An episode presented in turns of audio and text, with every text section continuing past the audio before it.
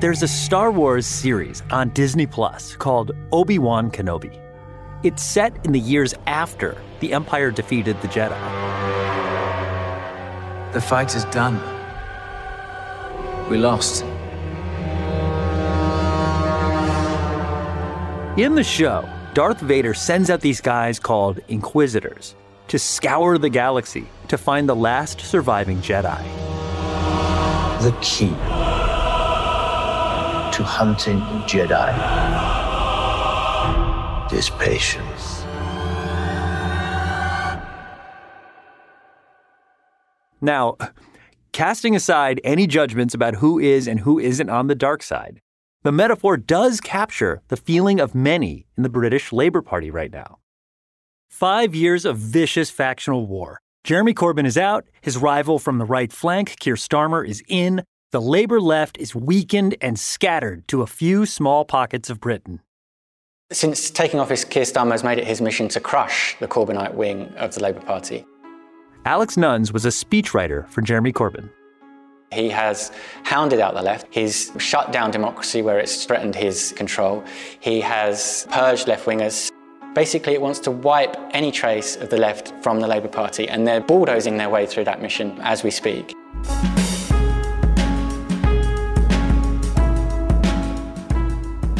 This is Al Jazeera Investigates. I'm Kevin Hirten. Welcome to the Labor Files, an unprecedented leak of secret party documents uncovered by Al Jazeera's investigative unit. Episode 4 The Purge.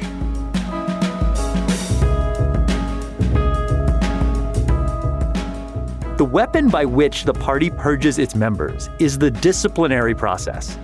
And the labor files give us great insight into how that process has been further weaponized during the Starmer era. In this episode, we'll look at some cases where the party uses information that is illegally, or at the very least improperly obtained, to target former Corbyn supporters, who many times turn out to be women, or ethnic minorities, or both.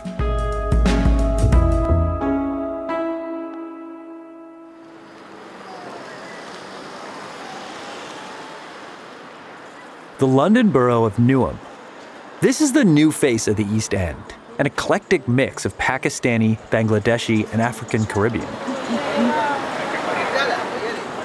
It's a labor stronghold and one of the most ethnically diverse areas in all of Britain. Yet, until recently, the old guard was still in charge.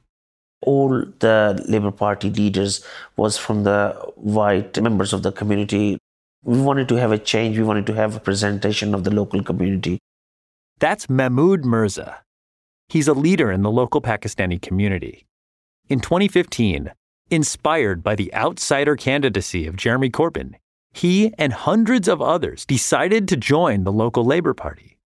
They were not welcomed with open arms. Pre 2016, the Labour Party was quite small in Newham and meetings were even smaller. So people had positions. I think it became, for many of them, like a social club. That's Carol Buxton, a local constituency party chair. Suddenly, all these people are thinking, oh, I'm going to join the Labour Party. And they felt threatened by that. The social club, as Carol calls it, wanted these people gone. In 2017, a regional organizer called Carl Morris sent a formal complaint to Labor HQ, which at the time was controlled by anti Corbyn members of the Labor right. He attaches surveillance photos of a group of Pakistani men gathered outside the annual general meeting. This email, revealed exclusively in the Labor files, says a lot about Morris's state of mind. The events on Thursday validate earlier information about a coordinated attempt to infiltrate in Newham by Pakistani community. It's shocking to use the word infiltrate. Carol Buxton. It's othering, it's putting people outside of the mainstream. Why shouldn't people queue up for an AGM of the Labour Party? It's not infiltration.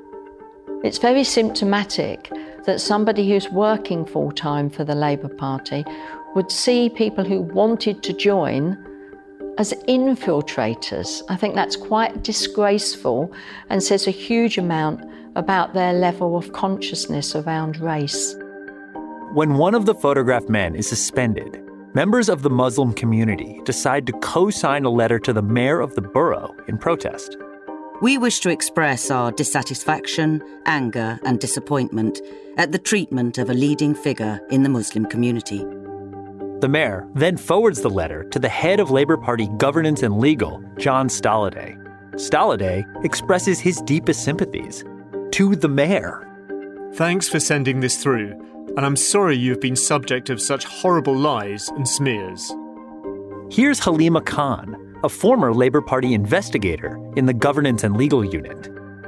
Instead of questioning the mayor at that time in regards to why the members was claiming racial discrimination, he decided to agree with the mayor and say that these accusations are libelous and decided to take action against the individuals that had raised the complaints.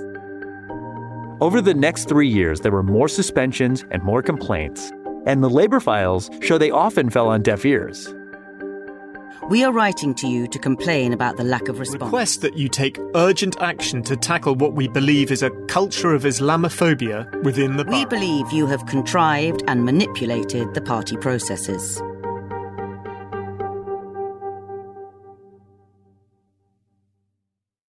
Flash forward to the Keir Starmer era, and it's clear those complaints actually underestimated what was to come, namely the elimination of local democracy in this part of London. We know from the labor files that in February 2021, a local member sent a 100 page secret dossier to the party general secretary, David Evans. He's the highest ranking non elected person in the party. I enclose a report in appendices which set out systematic breaches of Labour Party rules and possibly electoral law by a small group of party members in East Ham and West Ham CLPs as they seek to have control of the two constituencies that make up the London Borough of Newham. Things move quickly after the dossier is sent. A few weeks later, Mehmood Mirza, one of the men featured in those surveillance photos, is suspended from the party, mere hours before he's set to be nominated as a local councillor. They suspended, I suspect, because they wanted to control the selection process uh, within the local uh, Labour Party. And if he hadn't have been suspended, he would have won overwhelmingly.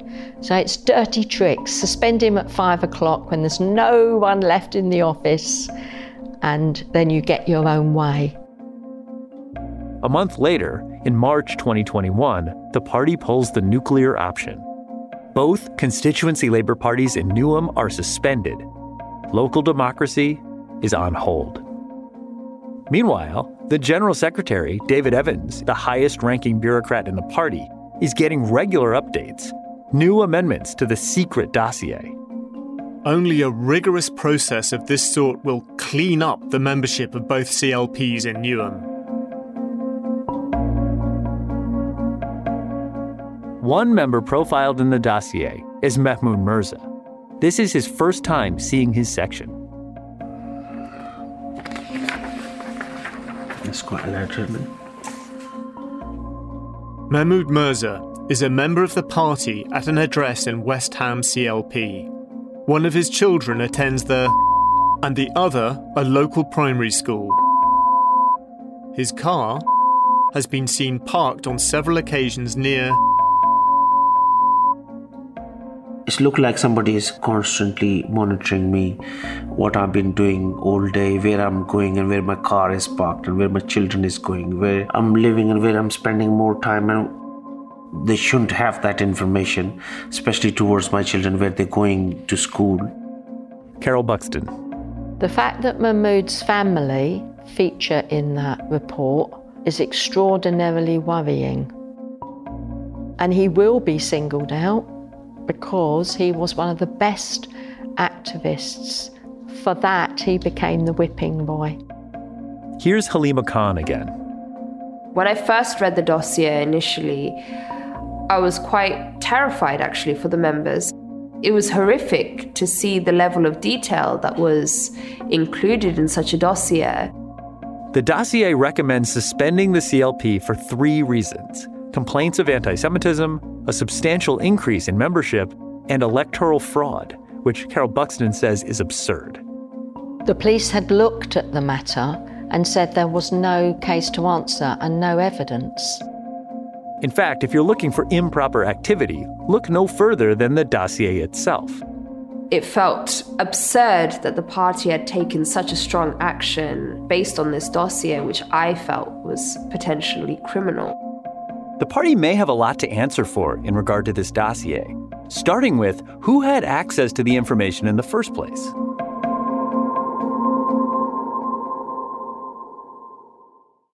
the person writing this appears to have done that in a personal capacity as opposed to an official capacity. Now, that brings questions as to how somebody in a personal capacity would have had the data to begin with. Hadza Cervenka is a lawyer who specializes in data protection litigation.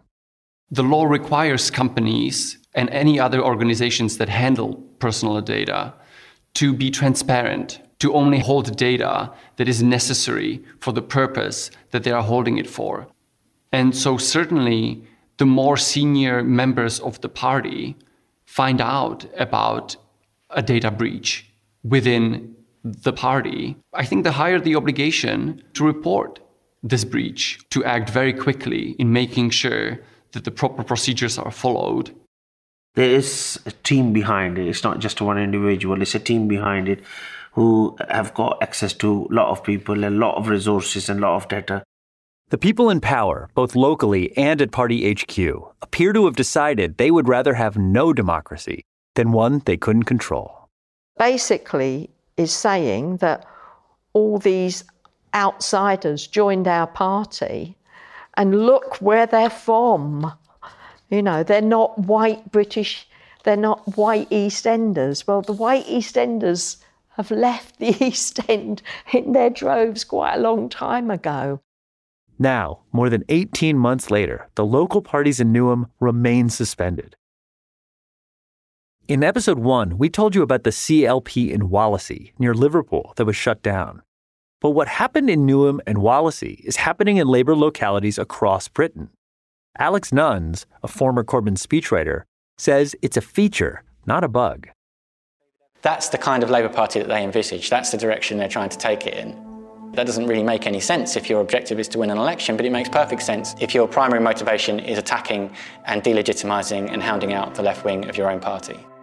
In practice, this often winds up deprioritizing the needs of minority voters in favor of what they call the mythical red wall voter. Remember, the Labour Party's colors are red.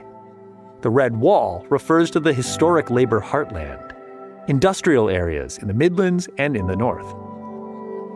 Keir Starmer and the Labour leadership are using a caricature version of a red wall working class voter in order to push through the things they want to do anyway and explain it to the public by saying, well, you know, we need to win these particular seats back in the north of England.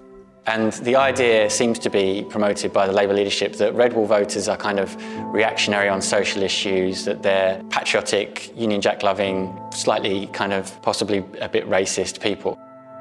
You see this from the Democrats in America, too bending over backwards to appeal to white working class voters. You know, the ones who the New York Times is always talking to in diners in Ohio or Michigan.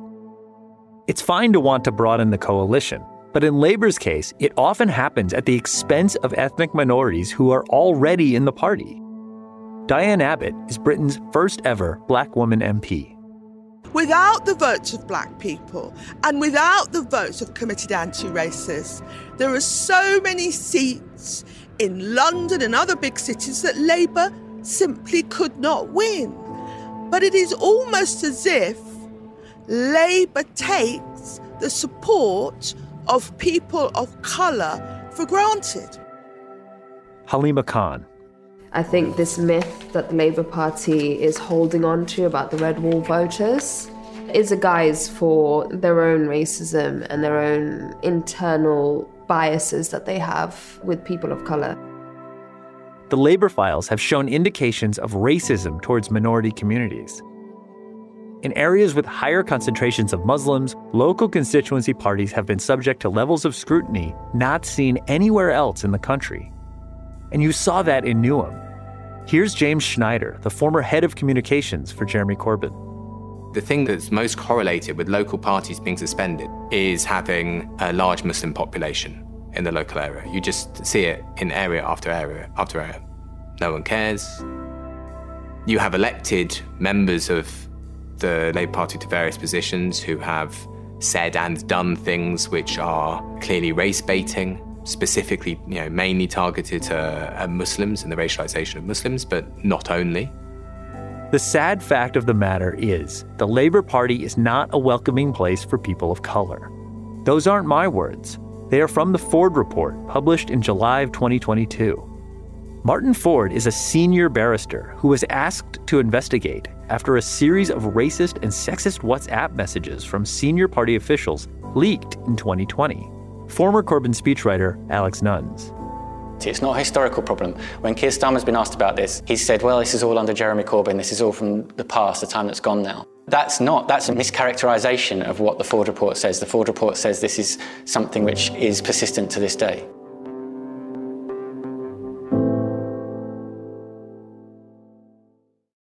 Many of the themes of the post Corbyn era regarding race, gender, and hostility towards the left come crashing together in the story of Anna Rothery. I love the city of Liverpool. Rothery grew up in Liverpool and was steeped in the labour movement from a young age. I used to tag along with mum, butter the bread for the miners and the dockers to feed the marchers after marching from Liverpool to London.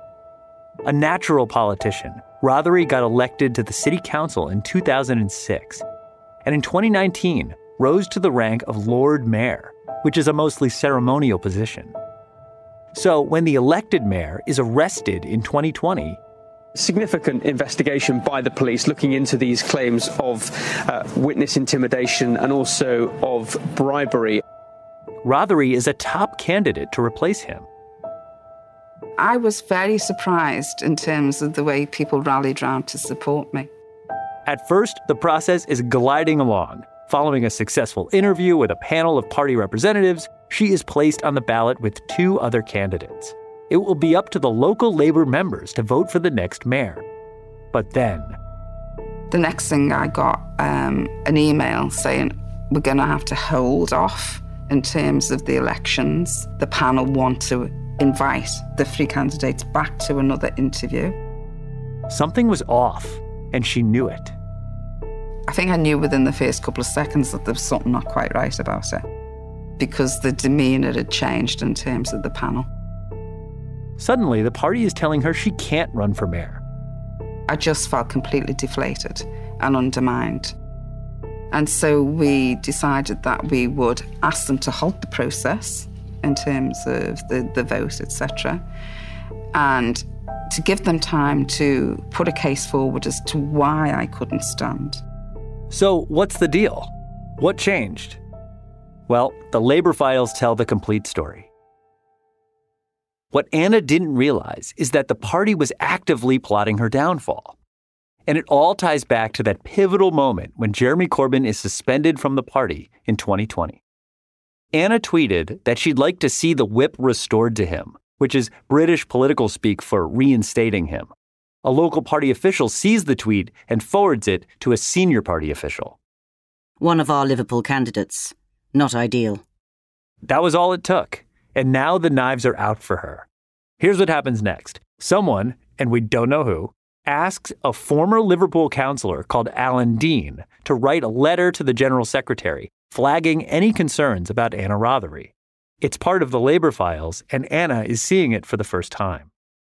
Dear David, I've been asked to contact you in relation to Councillor Anna Rothery and her unsuitability to stand as Labour's candidate for the position of elected Mayor of Liverpool.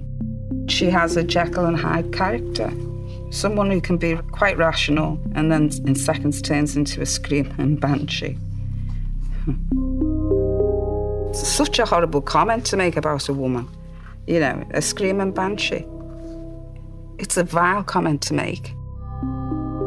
The letter is deeply personal, commenting on her family. I don't even want to repeat that. It's just so untrue. It just tells me that he's such a vicious individual to bring people's children into something. This is really dirty business, this. It also dredges up an incident from 2011, a confrontation between Anna and a fellow counselor called Nick Small. According to a local media report, Rothery had allegedly poked Small on the back of the head. She says the report was wildly misleading. When the counsellor, which was Nick Small, came to my table, I knew it was going to be nothing but trouble because Dave was being trouble. And I'd got to the point where I just avoided him. And so he gradually worked his way round and he said, um, You know, you only got that position because you're black. And I just ignored him. The incident made it into the press, and the party launched an internal investigation. I don't know what investigation he did, um, but I know what the outcome was, was that Nick Small apologised to me. What's wild is this letter, this character assassination of Anna Rothery, is what informs that second meeting she had with the panel. You know, the one where she could tell there had been this huge vibe shift. It became increasingly obvious that the focus was on this 2011 incident. They felt that Nick Small had made an, uh, a complaint against me, whereas when I said that I'd made it against him, they kind of like looked a bit deflated, to say the least. After that second meeting, Anna Rothery seeks a court injunction. She wants to know why the party is barring her from running for mayor. Her lawyers demand to see the evidence against her, but are never given the letter, which casts doubt on her suitability as a candidate. Anna goes on to lose the case and is ordered to pay $90,000 to cover the party's legal costs, a crippling penalty for a lifetime public servant. It's an impossible sum you know, for a single woman to even contemplate paying. I just felt as though I'd had the air just knocked out of me. I think I was in a state of shock. Smash cut to Labour Party headquarters, where Alex Barros Curtis, the Director of Legal Affairs, is getting plaudits from General Secretary David Evans. Alex, thoroughly well done. Please pass on our thanks to the team. Your contract has been agreed.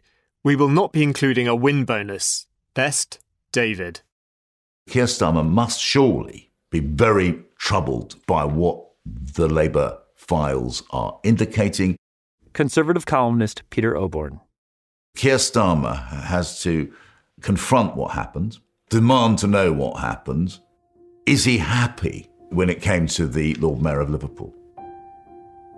A huge question mark over his ability, whether it's proper to entrust him with the highest elected position in the land, Prime Minister. So I think he has to deal with this. As for Anna Rothery, well, another one bites the dust. A lifelong Labour politician told in no uncertain terms, You are not welcome. When somebody asked me, Well, you know, why did you leave the Labour Party? I said, Well, I didn't. The Labour Party left me. And thousands of people feel exactly the same way. We didn't leave the party, the party left us. It left us politically homeless. Same story with Mahmood and Newham and many, many others. The labor files are full of examples like this. I mean, the numbers tell the story. Labor lost 91,000 members in 2021. Keir Starmer's Labour Party is shrinking itself on purpose. Former Corbyn speechwriter Alex Nunns has a theory as to why. I think the overriding objective of the Labour right at the moment, and I'm including in that the leadership of Keir Starmer and his advisors and so on, is to make sure that 2015, that the election of Jeremy Corbyn can never happen again and nothing like it can never happen again. Look, who they allow into the party is a political decision, and they are free to make it. But the tactics we've seen, the retreat from local democracy, the secret dossier, all those things that go right up to, or in some cases, over the line, they say a lot about the character of the people who are asking for the public's trust. The Labour Party declined to comment on any of the individual cases featured in this podcast. It did, however, deny the criticisms made of it by members and observers, which were offensive, unconvincing, and unrealistic. The party was a rules based organization that followed its own rules. The party also told us it had been under no obligation to disclose the Dean letter to Anna Rothery's lawyers or to the court, as these were not relevant to the judge's reasoning. Nick Small stands by his original account of the events relating to Anna Rothery and says that he was told by the party that she had apologized for her behavior. Last word goes to the man who started us off in episode one, with whom I shared a ferry across the Mersey, Mr. Paul Davies. That's what I find very, very worrying, and indeed, in a way, scary. These people could run the country, and they could run it in the same way they've run the Labour Party, and everyone should be worried about that. If they're prepared to stoop to this level over little old Paul Davis in Wallasey, what will they do when they have control of MI5, when they have control of all the levers of the state? Are they suddenly going to believe in justice, in proper investigations, in fairness? Or are they going to be the same as they are now, or even worse?